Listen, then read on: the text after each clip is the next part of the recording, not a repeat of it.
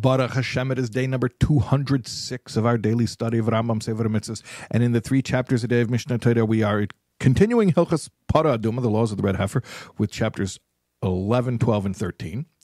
And our mitzvah today, we have just one mitzvah, and it is a repeat from yesterday. Positive Commandment 108, and that is the laws of the application of the purification waters purification waters of the red heifer. And we mentioned in passing yesterday the paradox that those who are involved in the preparation of the purification waters actually become impure. So it's a little bit funny. You have something, one of the same item, the, the purification waters, which render pure people impure, but they render impure people pure. The mitzvah of paraduma is actually introduced to us as a choik. A choik is a special a word in the Holy Tongue which describes a law that can't really fully be understood with our mortal minds. Uh, in in Parshas Chukas, Chukas is that word chayk. Zeis Chukas HaTorah. This is the quintessential chayk law of the Torah, which is the red heifer. And and what is so difficult to understand, to wrap our minds around? Well, one thing is the aforementioned paradox that one and the same thing is making pure people impure and making impure people pure. But there's another aspect to it as well.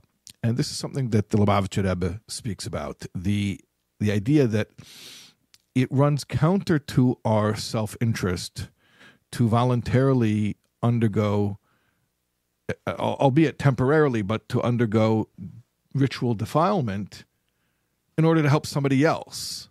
Why would we do that to ourselves?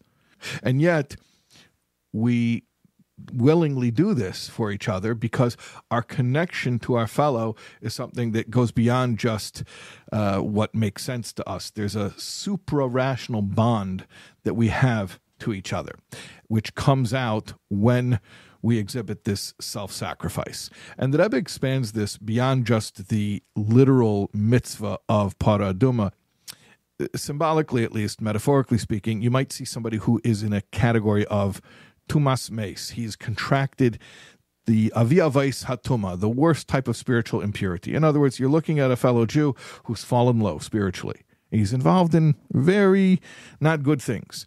And you say to yourself, well, someone's got to help him, but why does it got to be me? You know, like it's not my fault that he's in such a difficult position. And and and if, look where he is. He's spiritually so far gone. If i'm going to go help him i'm going to expose myself to the spiritual impurity that's around him.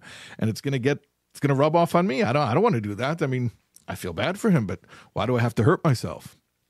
And yet supra rationally with a de- with a devotion to each other that goes beyond what makes sense we do undertake the responsibility to help a fellow Jew, even though we know that spiritually it may be very challenging for us and that we're going to expose ourselves to things that if we we'd, if we'd have our druthers, we would prefer to avoid those things. We'd like to stay far away from spiritual impurity. But to help a fellow Jew, to purify him, then we do allow ourselves to temporarily be exposed to such a condition.